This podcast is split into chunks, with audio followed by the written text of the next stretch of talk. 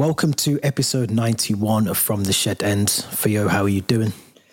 Like I always say on this pod, the Chelsea aside, I'm doing I'm doing well. Looking forward to the bank holiday weekend. Um, that's coming up this weekend. And uh, crazy enough, I'm looking forward to a second consecutive weekend of no Chelsea football. Uh, yeah, it's kind of enjoyable. You know, you're not going to have Chelsea, you're not going to have to go to Stamford Bridge or watch Chelsea on TV at 3 p.m., whichever time of day it is, lose to Wolves, Aston Villa, Brentford, whichever team it may be. So, um, so yeah, looking forward to just enjoying bank holiday with some friends and family and not having to watch the watch the game. Um, but yeah, not bad. Thanks. How are you doing? I'm good. I'm good. You know, all, all things considered, um, like you. In fact, I really enjoyed last weekend. Just I was able to watch football without any sort of real passion and just enjoy the games for what they were. And this weekend will be very similar. There's been some really good games throughout the week as well. Um, but yeah, I'm good. I'm good. The sun's shining. Hay fever's kicked in. Summer is a, summer is almost upon us. So yeah, it's a good it's a good time to maybe record and just uh, get this episode out of the way, seeing as we're we're in turmoil at the moment. But if you are new to the channel, please make sure you subscribe. Um, previous subscribers, again, we appreciate that you're you're tuned in. Um, keep liking the videos, keep leaving comments, keep clicking on the links and, and, subscribing and following all the socials as well. But let's get straight into it. Um, disappointing for for Chelsea women last night. Um, tough, tough ground to go to. Um, little facts I've played there. It's a really good, nice stadium to play at, but really, really difficult to go there and get a result at the Nou Camp, um, Camp Nou, as some as some people call it. What's your thoughts on on, on overall the some of the game that you know over the two legs? I know you went to the you went to the first leg at Stamford Bridge, and how was that? What was experience like there? Obviously, you know, um, I don't know how many women's games you've got to this season, but what was it like going? What was the, what was it like in terms of the game? Yeah, some people I think nowadays they call it the Spotify Nou Camp as well. That's another one to add to yeah, this. Yeah, yeah, it's true. yeah, game last weekend was good. Um, I mentioned there was no Chelsea men's games last weekend, but managed to get to Stamford Bridge to watch the Chelsea Barcelona first leg of the semi final. It was a good game, good game. Um, I did feel like maybe Barcelona were the better team, if I'm completely honest. Um, they um, they had a chance early on and they scored that really good goal as well. Um, Chelsea, I think they they put a ball in the back of the net twice, but both times offside. Um, but I think the main thing I wanted to highlight was the the crowd. I think we were just under thirty thousand people at Stamford Bridge um, for a Chelsea ladies women's game, which I think is a record. Um, so it was great to see uh, so many people, you know, take time out of their day on a Saturday, go watch the ladies, go support them as well. But also so many fans, kind of with kits with the Sam Kerr's name on the back, with um, with uh, name on the back, uh, Melanie Leupolz. So like so many Chelsea fans, you know, kind of really committed to watching the ladies team, supporting them not just you know in a Champions League semi-final, but throughout the season.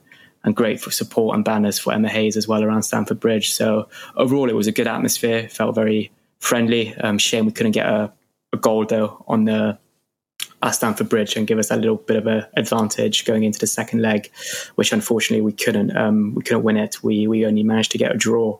Um, we scored the, the equaliser, I think, in the 69th or 70th minute, which was just too late. But like you mentioned, a very difficult ground to go to. Um, Nou Camp. Um, I think it was probably a very good experience for us. Um, the ladies playing there as well and getting to a semi final, just fallen short of the final, but nevertheless a fantastic achievement, and they should be very proud of themselves. Yeah, hundred percent. And I think I read um, before the game yesterday that Barcelona this is the third successive uh, season they've got to the Champions League final. So it's no they're no pushover. You know they're they're well you know well familiar with getting into the final of uh, the, the women's Champions League final. So you know to get that far into to the competition um, is a massive achievement. And like you said, Emma Hayes has done wonders, you know, throughout her time at, at the at the club. Um, and there's, I can't remember what game it was. It was a snippet of the dressing room or maybe the pre-match meeting mm. that they had and just that mentality of you know which is almost saying you know which else we, we don't deserve to to play shit football basically is what she was saying rubbish football you know and having that mentality drilled into you even men or women's you know is always going to be a good thing youth youth team as well um, so you know she's got a winner's mentality and you can see she's almost the 12th player out there you know yeah. um, and after the game you can you know heart on her sleeve passion in, inside her so um, massive achievement and and like i said you know it, just to feel um, the, the, the Nou Camp as, as it was yesterday, last night was was good to see. You know, in terms of women's football, where it is, where it's progressing to as well. Um, and, and like you said, you know, it just f- fell short. You know, I think it was one-one last night in the second leg, um, just just to fall short at the final hurdle. Um, but it was a really difficult game. You know, I, I did see some of the first half, um, and Barcelona dominated. You know, maybe similar to the the, the match you went to um, at the on Saturday, but it was a game where Barcelona, you can tell they're well organised, they're well drilled at that level um, in terms of European football and and they just looked really sharp. Um, bit better in the second half, bits that I did get to catch, but from Chelsea, but it was just you know what one goal too many, you know, over the two legs, unfortunately, uh, for for the for the women.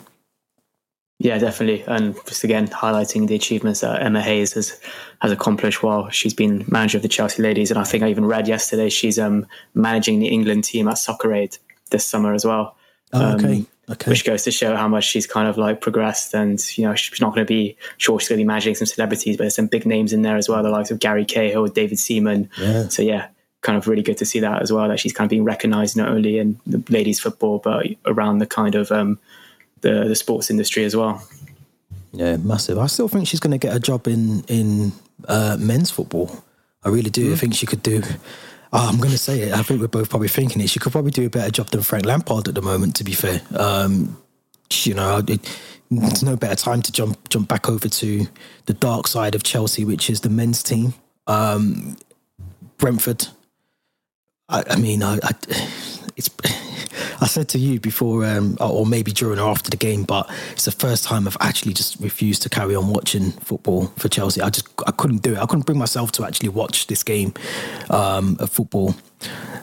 I want to try and dissect this into sort of three segments. I want to talk about Frank Lampard afterwards, but also Maurizio Pochettino, who is potentially in line to take over from Frank Lampard. But let's just talk about the game um, during the week. I think was it Tuesday, Tuesday night, Wednesday, Tuesday, mm, Wednesday, Wednesday. I think. Yeah. That it was that bad? I don't even know what day it was on. Um, so Wednesday night, and I want to try and dissect it and start with the lineup, which I think you look back to the previous game, uh, very defensive, and we thought maybe Frank Lampard in his press conference said he's going to change things. He's going to allow certain players, you know, now that there's nothing to play for, to play in the team. But just talk to me about the lineup because it was very, very defensive. Again, it was a it was a lineup that didn't scream, uh, you know, we were going to get any goals. You know, Sterling, I think, was up top on his own. But what's your thoughts on the lineup? I think the lineup was terrible, absolutely terrible. Um, you look at, we've got a month left of football. I think maybe five or six games remaining in the season. Uh, like Lampard said, it's an opportunity maybe to rotate, play some players that maybe won't get haven't had as much game time throughout this season. Youngsters as well. I was expecting to see Madueke start, Mudryk, maybe Carney Chukwuemeka. Uh, I've got his name right. I finally got his name right. but instead, he, he, opts for like players that have just been underperforming throughout the season. It, he went for um, Raheem Sterling. He went for Con, um, Kovacic, Conor Gallagher, Cesar Azpilicueta, who made his first appearance since that head concussion um, mm. back in February, and players that, quite frankly, probably won't be at Chelsea for much longer. I looked at Kovacic, his body language, everything was completely wrong about him. He couldn't even put string two passes together. Um, and it looks like more and more likely that his agent's pushing for a move to Man City or even Bayern Munich now.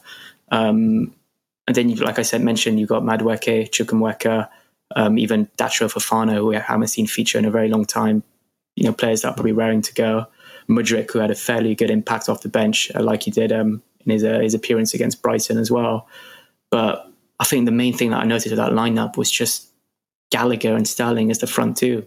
They're not exactly the tallest of players, and when we did finally manage to put in a good corner or a good cross into the box, which was very rare to start off, there was just no one in there to header it or no one finding that space. So it just looked like every time we kind of got the ball, we were either going to lose it or not do anything with it or just pass it around the box until it eventually ends up with Kepa again. Um, so no, I just kind of don't really want to be seen as kind of Kovacic, Kante, um, Gallagher uh, was the last one, Enzo kind of midfield because it doesn't work it really doesn't work. And one maybe positive from that game was the subs we made. As soon as we brought on Aubameyang, it looked like we had someone in the box to actually get the ball to. Um, he had a, maybe one decent header where it just skimmed over the bar. But it's, other than that, it was just dire football, really dire football. And the lineup was the first thing that kind of made you think we're not going to win this game. Mm, It was always going to be. I think it was always going to be a difficult game because I think when we look back to the last game at Stamford Bridge against Brentford, I think it was four one. So it was always going to be a really difficult game. We know what Brentford are about. You know how much I've been screaming about Ivan Toney and and, and Brentford as a whole. I mean, they've got a really good manager uh, and really good team, and I mean, they're not doing as well as I probably would have expected him. I think Toney's on 19 goals this season. I think um, so. You know, you'd kind of expect them to be maybe higher up. I think they're they're 10th, just above us in the league.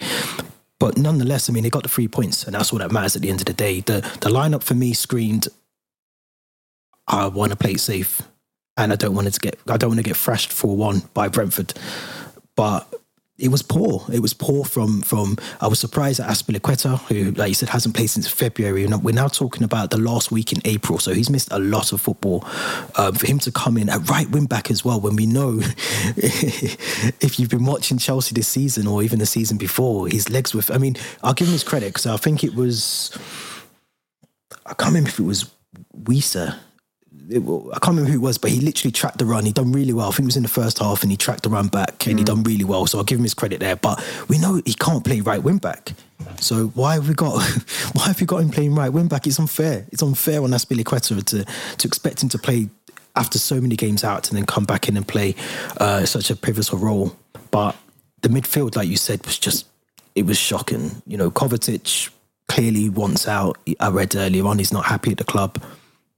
Kante playing so far. I mean, Kante's almost been playing as a striker the last couple of games. It's, it's such a you know I watched him on, on, on, Wednesday and I'm not sure what his role was. One minute he was on the right side, he was on the left side, he was roaming around. He's he's here, there, and everywhere. Um, and Sterling, I mean, I just I just don't. I mean, like you said, the height was a massive massive issue. And the ball comes into the box, and Ben Chilwell's the only player in the box. It just didn't make any sense. I was so I mean, it, told me that Frank Lampard, and I say this with all the, the you know the, the nicest things I could say about Frank Lampard in the world, but he's just not quite had to be a manager. He can't manage football teams. He can't coach. He can't manage.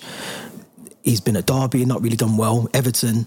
He's been at Chelsea. He's back at Chelsea, and this. I mean, we've scored one goal, I think, under Frank Lampard in five games. It's poor. It's poor team selection and I do agree with you. Mudryk and Aubameyang coming on was brilliant, but why not start with him? Why not start with those players at the very start? David Datro Fofana, you know, Carney Chukwuemeka, as you said. Know, these players need time. They're going to be in. they're going to be in and amongst the squad next season. Start giving them the time now to understand what their roles are going to be next season. It was it was car crash football. Honestly, a, and I've never seen Stamford Bridge empty as, as so many empty seats as, as that at Stamford Bridge uh, for a Premier League game even at this part of the season. So um, the goals, I mean, I, am trying to remember them. I, I, think I blacked out the, the two goals. Um, I think Azpilicueta off the corner, another another set piece goal. Um, I'm trying to think the second. I, I, I think I blacked yeah. out. I think I stopped watching after that point. And Mbeumo kind of I remember um, it. cutting past easily, way too easily past West, Fofana. Fofana, yeah. And deflects off um, Silva, so two deflections, and then it goes over yep. Kepa. But like you said, I think we're just shooting ourselves in the foot from the off of the lineup. Playing Azpilicueta right wing back is a recipe for disaster. He was hooked off at half time, I think, along with Gallagher. Um, but I, as, yeah, I listen. Lampard's come in to do a job until the end of the season, steady the ship, maybe kind of unite the fans a bit, given that things weren't great under um, under um, Graham Potter. Um, but I think just Wednesday just summed up our season. The stadium was empty, the atmosphere was dead uh, I was in the shed, which is usually kind of a buzzing stand, and there were about eight or nine empty seats in my row of about 15 seats. Um, and I think Jason Cundy, uh, he, he summed it up quite well. I've got a quote here. He said, I'm actually numb to, numb to it now. I'm numb to what's going on at Stamford Bridge. There's so much wrong at Chelsea Football Club from top to bottom. I went there tonight thinking that a draw is the best we could get. Brentford we're in disarray. Forget the squad of players. The club is in disarray. There's no getting away from it. And I think the, he's right. The problems stem more spot on further than just the players and the, and the manager. It's the club. And even I'm not sure you got to see it, but at half time they were, or even at full time, they were giving away T-shirts and cannons to the crowd. There were, I think, only fan models stripping stripping down in the stands at full time when it was empty. It just feels like it's almost like a circus. You know, we're trying to turn it into some kind of NBA spectacle or attraction. Um, it's hard to know, man. It's, it's it's it's hard. I'm not really recognizing my club anymore, or the yeah. experience I used to get at Stamford Bridge. And I really hope that changes. And I hope it's just kind of this short period of time maybe where it's easier to get tickets, given that I think there was still so many available on um, on the exchange before kickoff, and I even sent you the link. Mm. And then you were saying you're thinking of going, and I said you'll be thankful you didn't after full time, and I think you're probably thankful now. um, but yeah, like I said, I think the problems they stem further than just the manager and the players. And I think Lampard, he's not cut out to be Chelsea manager, but he's only here for a month, and we're all aware of that. And um, I think the problems stem more from the ownership, the way the club is ran, the the recruitment. Um, I'm sure we're going to touch upon it in a bit, but firing or sacking people and then trying to and bringing them back because the players aren't happy with those decisions. Um, so yeah, there's a lot that's wrong right now with uh, Chelsea from top to bottom. Hmm, it's um I did see the OnlyFans thing by the way. Oh yeah, it was shocking. I can't believe that. But um no, I agree with you 100. percent You know, you're spot on. Jason Cundy's spot on as well. Um, it doesn't feel like Chelsea. It does not feel like Chelsea. And we've been in situations before where we've been in this sort of um you know free fall before. You know, this is this isn't the first time um, this is this has happened to us, but it just feels this one could last a lot longer. You know, you think back to that Antonio Conte season, we kind of knew we were going to bounce back. We just had that feeling next season we'll be okay, we'll bounce back. But this season, I I don't get it. I do not see us bouncing back immediately into those top four conversations, into those Premier League title chasing conversations, Champions League, you know, finalist or winning the Champions League. I don't see that happening for us. I think we're at a stage where this transition could last a couple of seasons. And I, I, I feel for Lampard in a way because I feel like he, he couldn't really say no to taking the job on. I think he had to take the job on. One, he's out of work. Two, I suppose he felt that they, he can't turn down the Chelsea job because of how his affiliation to Chelsea but it's done him no favors. I mean, where does he go from here? I mean, Frank Lampard, as a player, is a legend at the club, but he's almost ruining his legacy, in my opinion, um, for the way that things are panning out and working out on the pitch. And I, I do agree with you. You know, it's more than just Lampard. It doesn't stop with him. It is the owners. It is the people above Frank Lampard. But when you're putting out team selections that you know is counterproductive, and you know you're waiting for a goal to go in before you make a sub it just it just doesn't help the cause. So what what do you think is next with Lampard? Where can he can he still is he still good enough to to manage in the Premier League? Yeah, I mean, like we said a couple of weeks ago, we thought him coming at Chelsea and maybe getting a respectable finish with the results he got, maybe going a good Champions League run, could potentially put him in the shop window for another club after he leaves Chelsea as um, the interim coach. But hasn't really done him many favors, and I think Premier League clubs right now might not really fancy Lampard. You've got so many more attractive options with them. The likes of Ruben Amorim. You look at Aston Villa, who hired Unai Emery, and that's been a fantastic move for them. So I think for Lampard, if he's going to have to take a step down to the Championship potentially, which will be a big kind of blow to his ego, having what started there and worked his way up to the Prem, or maybe look elsewhere, look to maybe what Gerrard did in Scotland, um, go to Rangers or Celtic, um, one of those teams, build a credible reputation back in the SPL, and then eventually come back to the Premier League. But I think he's got a lot to learn. But at the same time, I think um, he's coming at Ch- to Chelsea in one of the worst possible periods. Um, the football we played from between now and the football we played under Graham Potter is pretty much identical, if I'm honest. It hasn't changed much, which tells me that it's not just the coach, it's also these players that just aren't committed or motivated. Um, a lot of them only came in January. Um, they haven't really blended in properly, I feel. So um, he needs maybe not, I'm not saying it's going to be at Chelsea, but he needs a pre-season with a squad of players to build them up.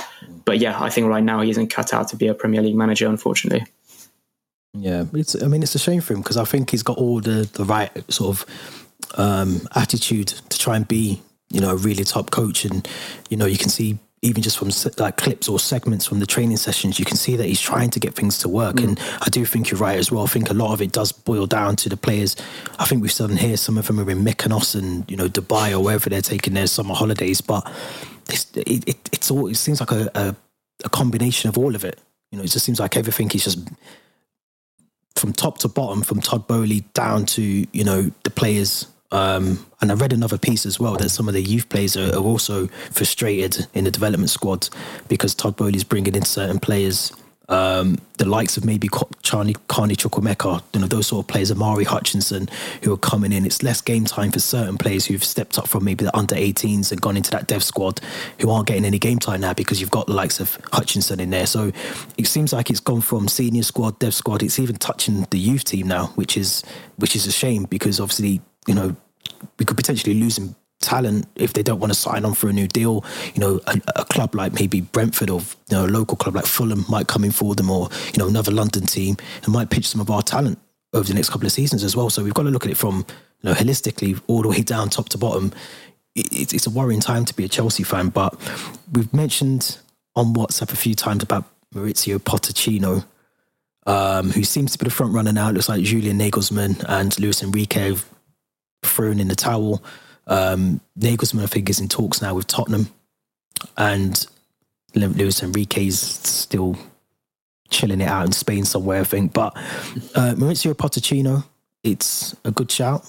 It's one that I wasn't really keen on, but I'm warm, I've warmed up to the idea. But what's your thoughts on Pochettino potentially? I think in the next couple of days, or at least in the next week or so, to be announced as the, the new Chelsea manager. Yeah, I think similarly to you, like a couple of weeks ago, I was much more in favour of Enrique, Nagelsmann, potentially Ruben Amorim. Um, but now that Pochettino seems, you know, he is the front runner, I think it's a matter of time before it happens in the next few weeks. I'm starting to warm up to the idea. I'm quite keen on him. I think he's a very likable manager. He's um, he works really well with youth, youth players, Premier League experience as well, which is very important. And I'm not saying Premier League experience in the likes of Graham Potter. I'm talking Premier League experience in the you know the likes of a player that a manager that made it to a Champions League final with a Premier League team. Um, got consistent top four with a Premier League team as well. My one part that maybe I'm slightly worried about or a bit um, apprehensive is that he's not really won a major trophy in his career. Um, I think in his first season at uh, PSG, he won the Ligue 1, but in his second full season, I think he lost out to, to Lille in uh, in Ligue 1, which isn't really reassuring given that it's a lot weaker league than the Premier League, and he was working with a very talented pool of players in Paris. Um, but the other thing that kind of makes me a bit more excited is, um, like I said, the the fact that he can work well with youth players, but also the Enzo Fernandez kind of Argentinian chemistry he might have when you've invested over 100 million in a player. You've got to get him hitting the ground running and performing. And I think that maybe kind of having that manager who speaks the language, who knows the country, who knows what the players kind of, you know, warm up to or how they were being brought up and how you can get them to play good football, I think could be really, really important.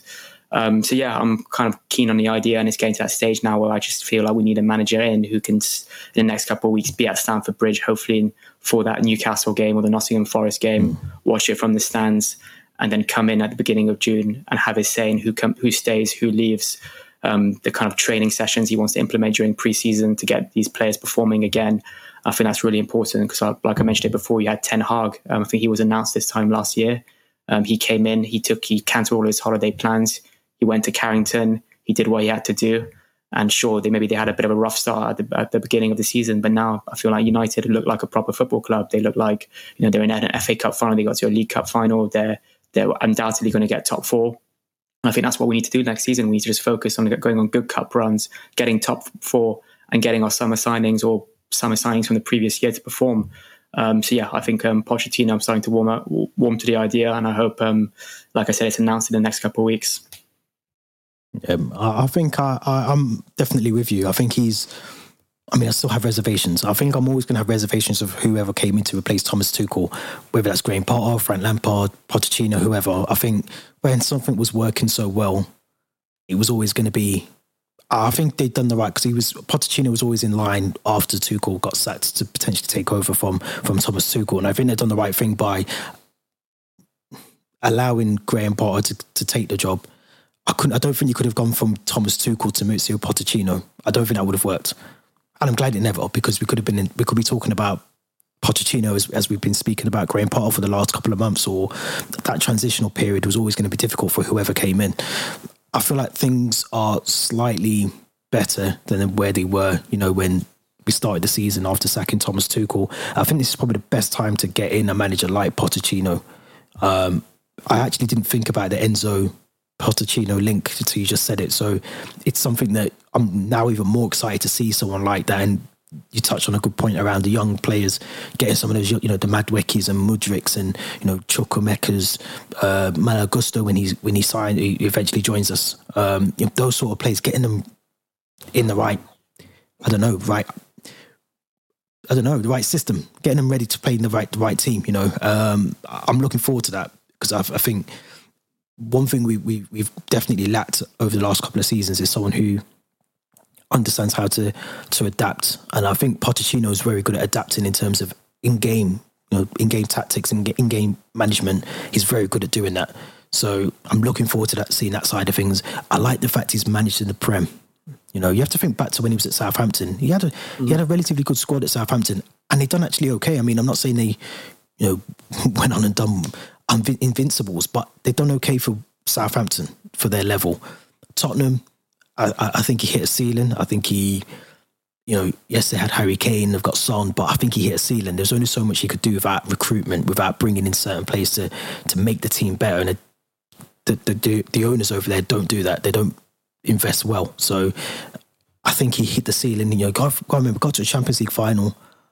They were in contention for the league as much as I think they finished below Arsenal that season. I think in the end, um, battle at battle at Stamford Bridge killed all their hopes. But you know, you have to think they did. He did do really well at Tottenham for what the tools that he had to do a job. So he's got better players at Chelsea. Let's be honest. The, the players at Chelsea are a lot better than the Eric Dyers and um, I'm trying to think who else was there at the time. You know, all those sort of average but, players at Spurs. So. Yeah, Vertonghen's, Alderweireld, yeah. Ben Davies, yeah. uh, Chadli, yeah. uh, Danny Rose. I mean, they, Danny these Rose. are players that these are players that are um, average at best. They're not Premier League winners.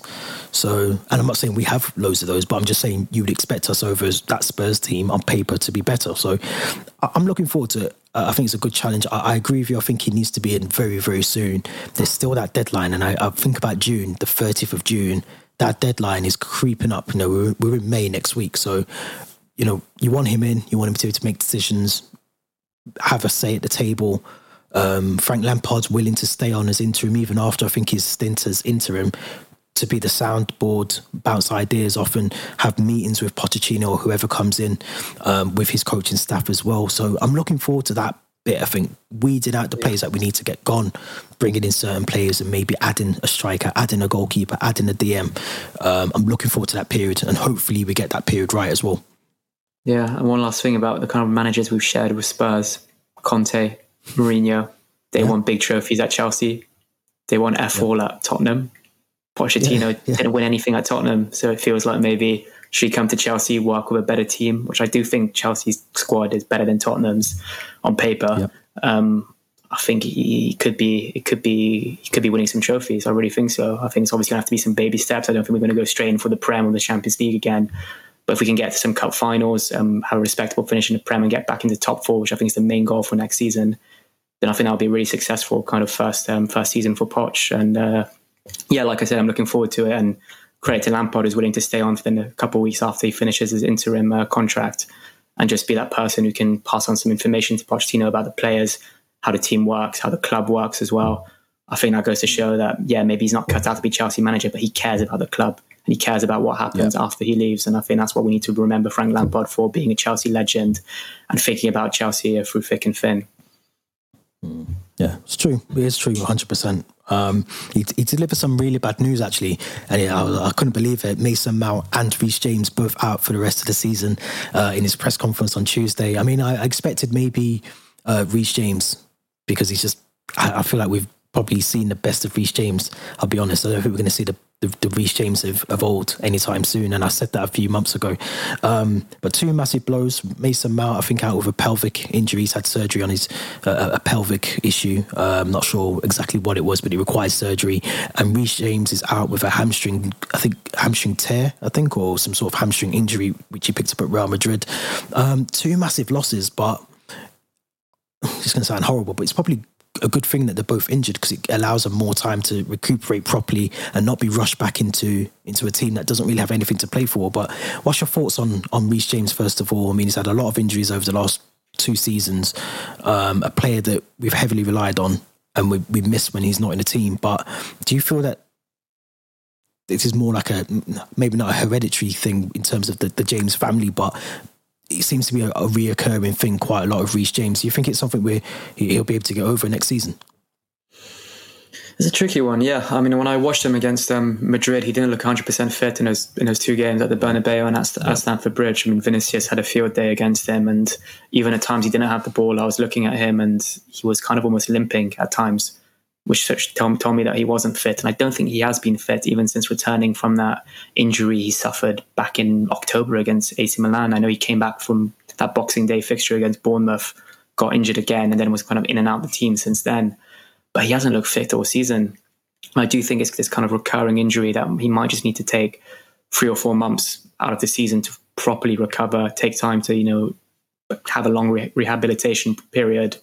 Um, and I do also feel for him because I think it's almost his build that kind of lets him down at times. I mean, not, I'm not criticizing his build, but he's got that build that reminds me of Michael Essien, very big calves, not exactly the tallest, but very muscly as well.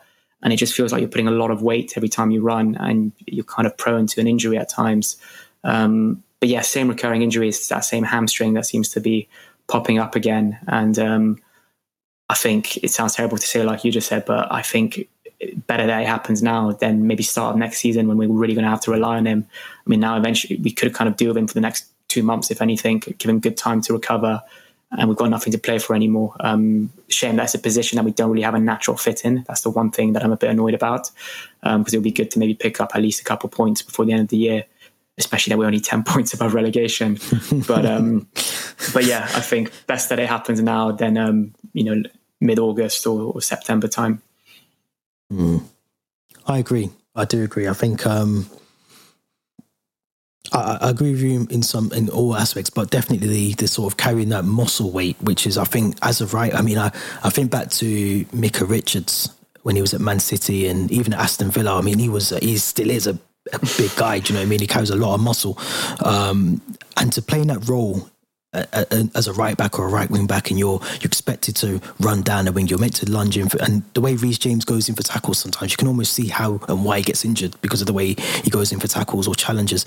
Um, I, I, think back to a couple of seasons ago, and again, I don't want to sort. This isn't body shaming, so I hope it doesn't come across like this. But he was he was a lot more leaner, a lot more trimmed down, and you know you could see that he was enjoying his football a lot more. Whereas now, he seems to be just carrying a lot more muscle. And I don't think you can do that in the, the role that's of is expected of him to play. I really don't. I think hopefully this season or during the, the, the, break in the season, you know, he does sort of just maybe look after himself a bit more or, you know, that rest and recuperation might actually work in his favour. You know, is there a question that you don't take him to, you know, the preseason and he stays at home and, and carries on, you know, getting fit and, and maybe working on, on a sort of solo training camp or whatever. But I feel there's something he just needs to maybe be managed better next season. And you kind of touched on a good point that we haven't really had anyone that can play in that position really. So when Reece James is potentially fit, if we want to call it that, he's almost been forced back early from an injury.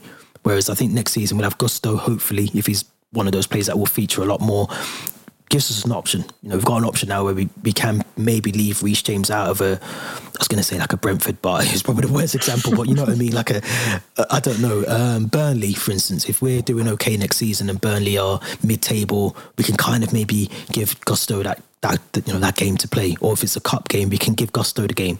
Or we've got a really good, you know, uh, FA Cup run, we can give him the game. So I think there's times where we can try and manage his time a bit better next season, but uh, Mason Mount, another one, pelvic injury. I feel like he's been playing through that for a while. I'll be honest. I think that's why he's not been featuring. Maybe that's why he's not been playing well as well. We talk about his poor form and his dipping form. Maybe he's been you know, playing through it. He's tried to nurse it through and, and, and play on. But um, it, it, does beg the question. I mean, obviously, Mason Mount being out for so long, there's a lot of sort of praise around him in, in terms of. Um, from Frank Lampard and that he still wants to be at the club and he can't really um, persuade him to stay. But there's been talks ongoing. I think there was talks last Friday with Boehly and Mason Mount. Um, and Mason Mount put out an Instagram caption as well, and it almost kind of feels that he wants to stay at the club. I feel like he wants to, but maybe on his terms. Do you, do you get that? Do you think that's the, the, the case with Mason Mount? Yeah, I feel like, like you just mentioned, I think he's been playing he's been nursing that injury for a while now and almost been playing through the pain, which maybe explains why he hasn't been performing. Because we saw last year he was our player of the season. The season before that, he was our player of the season, and he was also our most kind of creative hub when it came to creating chances, getting balls into the box, set pieces. But we haven't seen that from the Mason Mount this season. So, um, but I also feel like there's something we don't know. Like he wants to stay, but it's almost things outside of his control that are meaning that he you know he's looking elsewhere. I mentioned it on here so many times, but when you've got a player like Carney Chukwuemeka who's on more money than you, and you know you're almost I don't want to say a club legend, but you've been the, one of the best performing players in the last two three years. It's a big kick to the teeth in a way. It's it's it's not it's not a nice feeling. So I'm sure he's almost asking for more money, but the club aren't willing to give him the more money unless it's maybe a seven or eight year contract, which he's not willing to sign. I also know that know that he had very positive talks with Todd Boehly, according to some sources um, this week. Um, and I'm sure if you're a boyhood Chelsea player, the last thing you want to be doing is going to United. Sure, maybe you do want to go there if it means more for football, but if you're, you know, you've got a guaranteed spot in the lineup, you're you're a two-time um, player of the season, you're loved by the fans, your your whole family I think lives around Cobham, and you know you don't live from your you're too far from your family home in Portsmouth as well. I think it's it's a shame. It's a real shame, and I think that post he put up where he's kind of updating the fans on his surgery with a big smile on his face. And I think it read somewhere in the caption, can't wait to see you again soon. It's almost an indication that he's pushing to stay. And I do think the more and more I think about it, I think he is going to stay. I've got a feeling he will. And I mean, we have to remember Mason Mount is only 24 years of age. Mm. So I know in football terms that could be deemed as your peak years. You know, you should be at the top of your game at 24. But it's still quite relatively young. And Rashford, my worry is, I mean, Rashford, yeah, he had a you know, he's bad season and now he's back. Yeah, yeah. He's in he's in that bracket for me. He, he's in that bracket of you know players are going to have dips in form. Um, you have to think there's been a lot of competition around his his place as well. You know, look at Joao Felix coming in.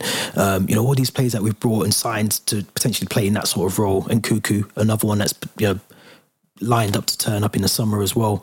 Um, I'd be, I think it'd be silly to. I mean, there's been talk now about Arsenal potentially coming in for him as well. Liverpool is the big key one. You know, Thomas Tuchel, as you said about Kovacic, is a big favourite of Mason Mount as well. So, you know, there's so many options for him as well. And to, I think it needs resolving. I think you know the, the owners want to try and resolve it. Mason Mount, I think, is is willing to, and I think Todd Boehly is willing to reduce down that eight year deal to maybe a three or four.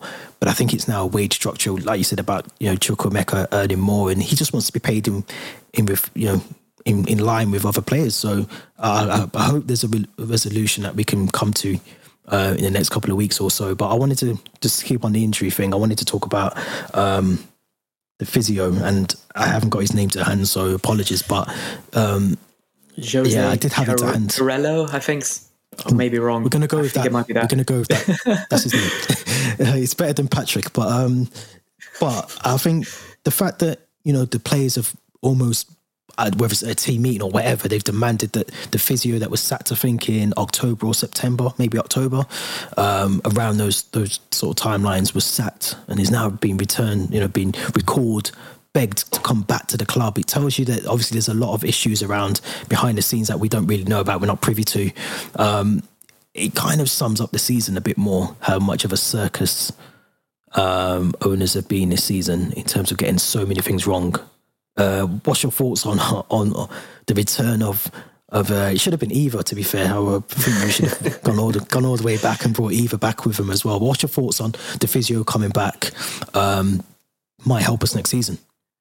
Yeah, I mean we have to remember these footballers. They there's so much rehabilitation, kind of recovery, um, time in the treatment room with injuries. These these physios become their mates. They do become their mates. And um, I think I got his name. It's Jose Calvaro um, there were pictures of him with Kepa and Azpilicueta in the in the plane after the, we came back and we won the Super Cup and the Club World Cup. He was holding the trophies. He was sat next to the players on the bus, the plane. So I think he is a he is a favourite, and that what we just saw now that the players, you know, they plead with the ownership for for him to come back goes to show that they they were unhappy in the period that he wasn't there. And there was also a massive increase in injuries we were we were having as well, and decisions that didn't seem right, like rushing Reece James back for him only to get injured again. And I know we did suffer with a lot of injuries last season, the same kind of players, the Chilwells, the Reece Jameses, but there was a long period as well. I think we had players missing because of COVID. It wasn't just injuries. Yeah. Whereas this year, it's just been, I've never, I can't remember a season where we've had so many injuries. And it's not, it's almost injuries where a player comes back, gets injured, um, while he's on in the treatment room, his replacement gets injured. I think it was yeah. a game against Fulham where Zakaria Koulibaly and someone else might have all got injured, injured in the same game. Mm-hmm. Um, but yeah, I think it's good that the the owners or whoever's making those decisions listen to the players.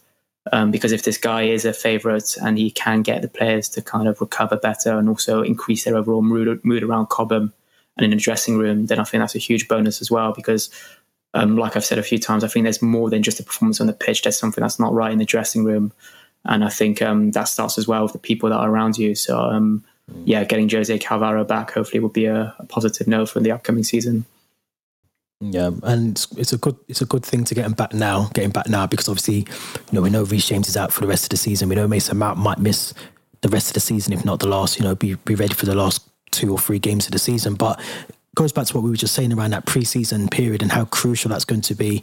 Maybe it's a, maybe it is a Pochettino decision as well. Maybe he's asked for the previous medical staff to come back. But I do agree with you. You know the you know, you build up relationships. You trust people with your body. You know, the, the, this, you know, physios know players' bodies probably better than they know their own body. So I think you have to have someone that you trust in and amongst that fitness room, the treatment room, um, getting these players back. And, you know, like you said, um, a lot of training injuries this season as well. I think Kai Havertz been another one who missed the game on, on Wednesday due to a training is- issue. Mason Mount, if you remember, I think was out not long ago, I think with uh, a knock in training, could have been a pelvic injury then. But um, yeah, good to see him back you know, I don't think he should have ever been sacked in the first place. I think we need to try and get the groundsman back as well. I think that was hmm. disgusting to get rid of the, the groundsman um, for, for, the way that they did, you know, just to sack him. I think he'd been there for over nearly 20 years.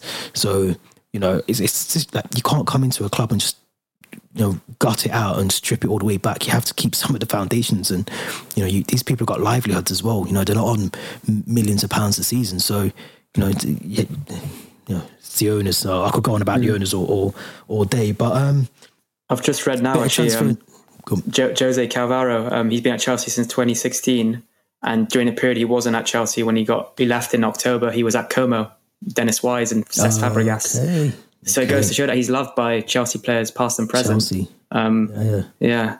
So um, yeah, definitely a favourite amongst the the players in the current squad and uh, in the past as well. Yeah, he needs to he needs to stay. Yeah, he can't go again. Um, bit of, bit of news uh, in terms of this week, in terms of João Felix and Romelu Lukaku, and it's, it's, it's interesting because they're both two players. One I want to keep, one I don't want to keep, but both potentially facilitating moves to each other's clubs to facilitate the moves. So. Um, Romelu, I mean, there's been a bit of a mixture, and we talk about him quite a bit on here recently. But Lukaku coming back, I think there's a, a meeting. I think next week um, which involves, I think you told me Onana as well, which it's just it's blew my mind a little bit that one. I don't, I'm not sure where to, to sit on that one, but Lukaku potentially coming back. I don't think Inter can afford him.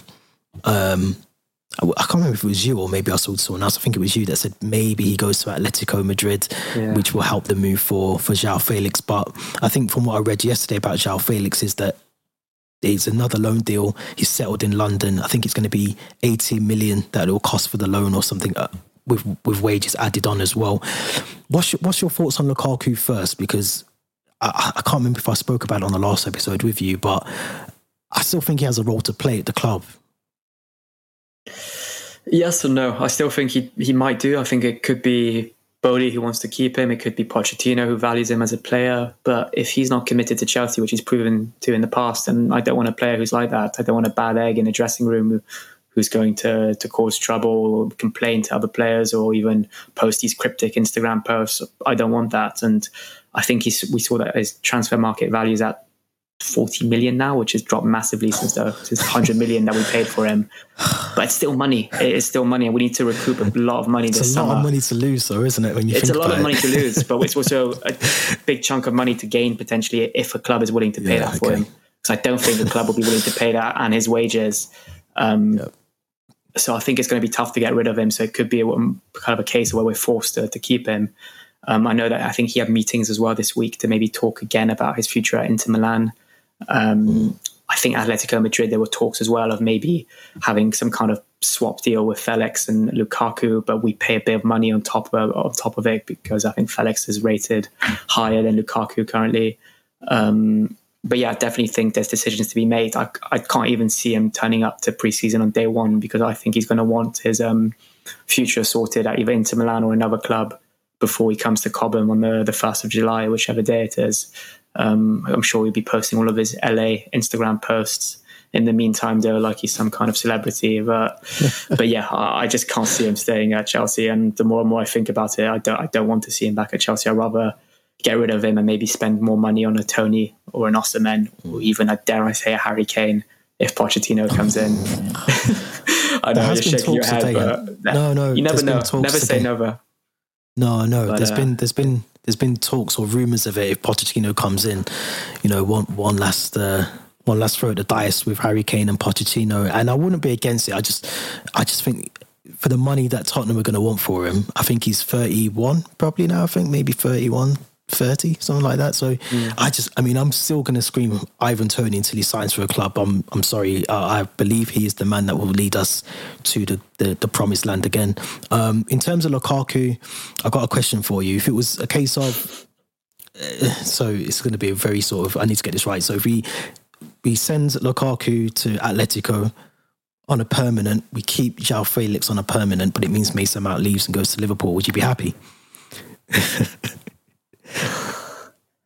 in an ideal world, I, I love um, Felix and uh, and Mason Mount to stay at Chelsea and somehow both play together. Or um, I do think their their kind of skills and characteristics are kind of complementary and they kind of complement each other. But uh, it's difficult to say. Um, I think if I had to choose, I'd rather keep Mason Mount than João Felix. If I'm completely honest, I agree. Um, I do feel like, agree. yeah, I do think it's a lot of money to pay as well for Felix. I think he's valued at 80 million.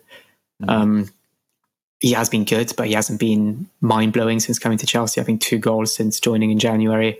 I know he had that three game suspension of the red card he picked up at Craven Cottage, but I think he's even he has he didn't start against Brighton, he didn't start against Brentford. Um, he, he's not kind of the first name on the team sheet every week now. But um, but yeah, I think it's got to be Mason Mount. I think um, the potential of Mason Mount is probably higher than João Felix's. I'd agree.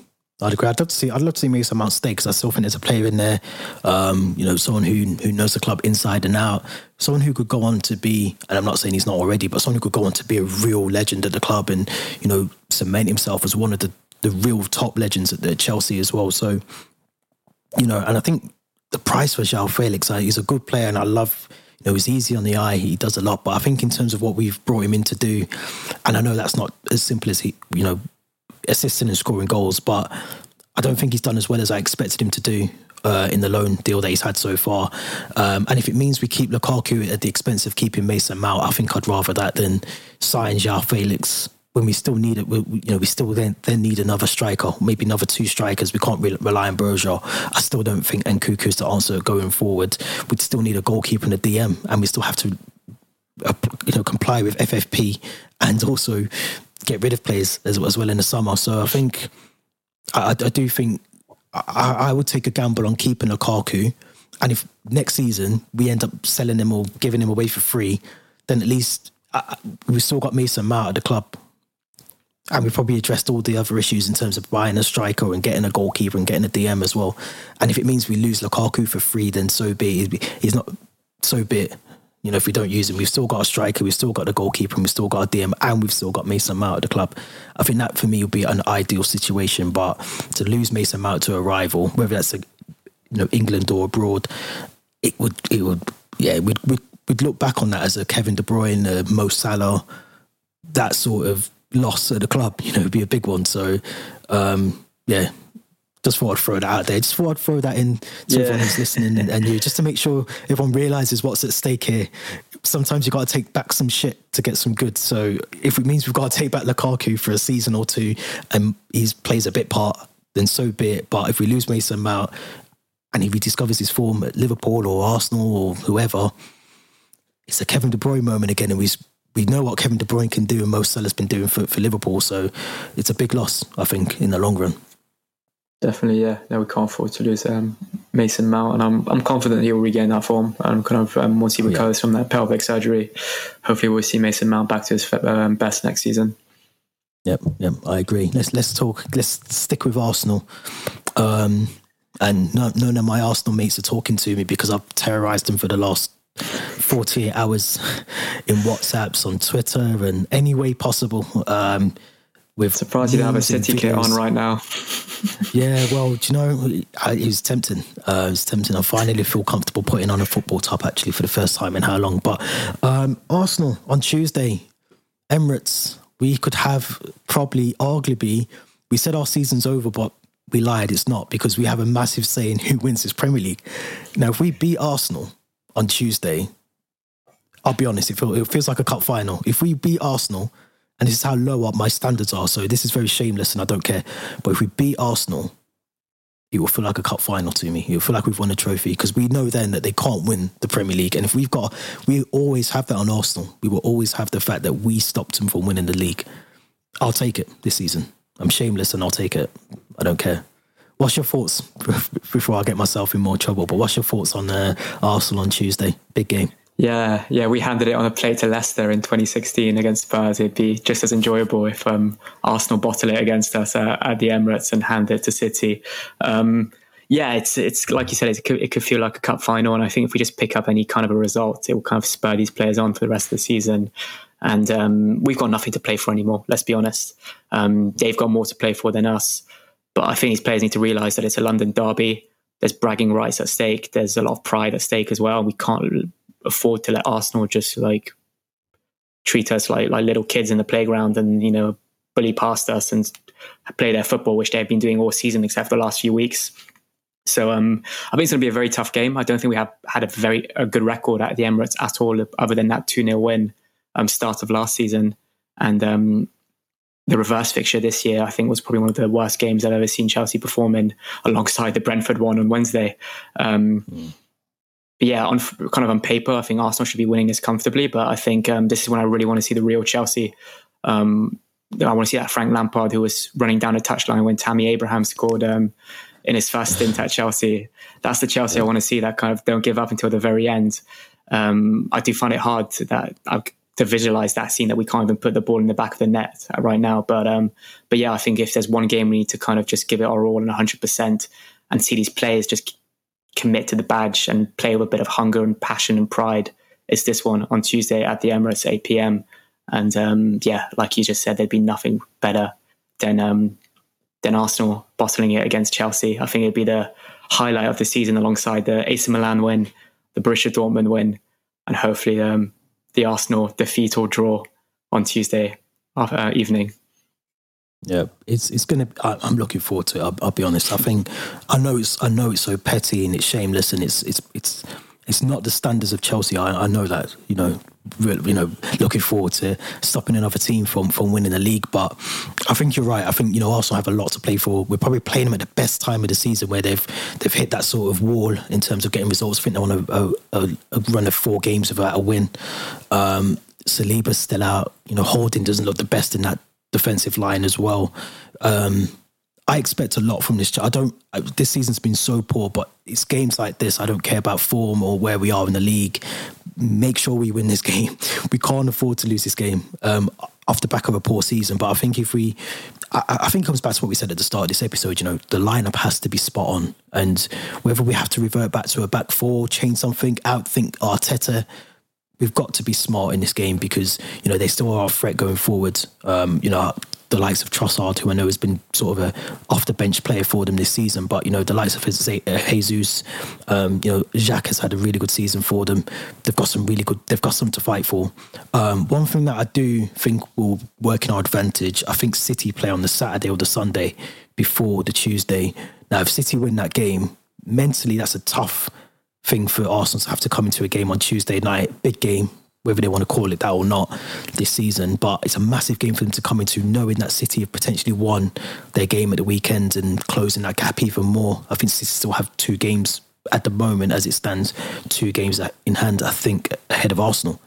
So even if they lose or they, uh, sorry, if they win on Tuesday, City is still really technically in the driving seat.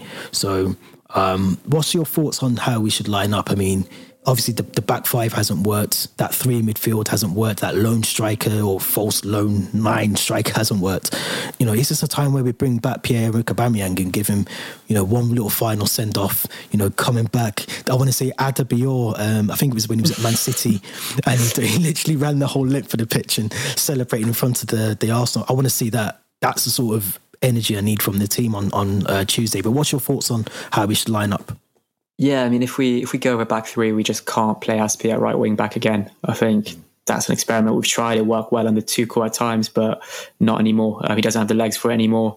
He doesn't track back uh, with enough pace. So I think that can't happen again. I think if we do play over back three, it needs to be Chile and Loftus Cheek as the wing backs. Yeah. um, Fofana, um, Silva, potentially Chalobah, Chalobah or um, or Azpi, but as as one of the centre backs. Um, yeah, we can't be having it. Badiashile. I keep forgetting about Badiashile. Yeah, yeah. Badiashile. sorry, yeah, yeah, yeah, yeah. yeah. Um, Badiashile. Sorry, and um, midfielders. I stick with Enzo and Kante, but I drop Kovacic for this game. I don't want to see him hovering around that kind of three midfield um, or in a double pivot. I don't want to be seeing that. And then my front three has got to be Felix, Mudryk, and Aubameyang probably. Mm-hmm. I think if you yep. base it on form and players that can provide you with goals or at least a bit of attacking flair, it's got to be those three, in my opinion. Yep. I, I'm going exactly with that. that. That would be my lineup as well. I think Aubameyang, who, and I, I, need to reread the stat, but I'm sure he had more shots on target um, I, I think you Brentford. sent it me or someone's yeah. yeah. against Brentford than than we've had in how long he's, some, he's just ridiculous you know so I think we need a goal scorer on the pitch on Tuesday whether that's Fofana uh, that David Datro Fofana or Pierre-Emerick Aubameyang it has to be one of the two we can't go into that game with this sort of you know lone striker with Sterling who just runs around and you know just throws his arms in the air if he doesn't get a decision go against him or go, go his go his way so yeah Mudryk who I thought was really good on on uh, Wednesday Felix is going to start because the, the cost of the loan tells you that you know you want to get your money's worth out of him. But we've got to win. I don't care how. Though, I don't. We, we statistic. Yeah. We we've conceded less goals this season than Arsenal. Defensively, yeah, as well. Yeah, the defense hasn't been our problem this season. It's been scoring the goals, but that statistic shows that Arsenal do concede them as well. So if we do go the right kind of front three, I think it's an opportunity to maybe, like you said, just holding looks a bit shaky. They don't have Saliba. It's an opportunity for us to maybe get something out of this game and bring Aubameyang back in, who's going to want to prove something against his old team and an old coach, which I think they didn't see eye to eye to uh, towards the end, and we saw that in the Amazon Prime documentary. Um, yep. So yeah, I, I, still think he wouldn't celebrate, but I would love to see that an Adebayor styled run towards the, the away fans. I think he will. Yeah, I think he will. I think if he's going back to Barcelona, which is what the talk is, he's only got a few more weeks, months in London. He can be be free in Barcelona again to an he, extent. He won't, but, get his, um, he won't get his house egged the next day. yeah, yeah. Well, bet, yeah. I was going to say something, but I forgot we're recording the football podcast. Um, yeah, I mean, it's going to be it's it's going to be a, a difficult game. Um, but I think this is these are the sort of games, regardless of form, regardless of where we are in in the league. You know, Ramsdale's looked a bit off. You know, the last couple of games as well. So you know, we've we've got we've got to take this as a, a, a massive game. Still, this is a like you said, a derby it's key. It's crucial. So before we wrap up, as always, predictions. I'll let you go first. I'm going to go nil nil. I don't know why it's going to be a nil nil. I think. I think we're going to make, we might even park the bus and Arsenal just might just not take their chances. Um, but yeah, nil nil. I'm going to go one 0 And only the only reason I say one 0 Oh yeah, Chelsea, hundred percent. I'm going to say one 0 because I want to see Aubameyang do the knee slide in front of the Arsenal fans. In fact, no, in front of Arteta would even be more funny if he done it in front of Arteta. Um, he'd probably get booked if, for if, it. But if he does that, I'll make it my my profile picture on Twitter for the next three months. yeah, I don't know. I know it's a Chelsea podcast. I don't know if you got to see what Paddy Power did outside the Emirates um, after their game midweek. So they had a massive like champagne bottle, like inflatable, and it must have been like it must have been I don't know how. It was massive. It was the size of a house. And they had it outside the Emirates and it had bottle jobs on. So, and this is, I mean, these are the things that we have to take into that game. We cannot have Arsenal winning the Premier League, so we have to do everything in our powers to stop that from happening. So I'm going to go 1 0. You'll go 0 0. I'll take either result after this season. I don't really care as long as we stop them from winning the league. So either way, that's a that's a good shout from both of us. Um, let us know what you think in the comments as well. Let me let us know if you think we're going to beat Arsenal. Can we stop them from winning the Premier League? Let us also know about all the stuff we've spoken about on this week's episode. Um, don't forget to subscribe if you're on YouTube. Make sure you hit that link tree link in the description. Theo, as always, thank you very much. Enjoy the long bank holiday. We can watch football without any pressure, or any stress this weekend until Tuesday. But enjoy the weekend when you get to it. Thank you very much, everyone else, for listening. Episode 91 from the Shed End. We'll be back next week with another episode.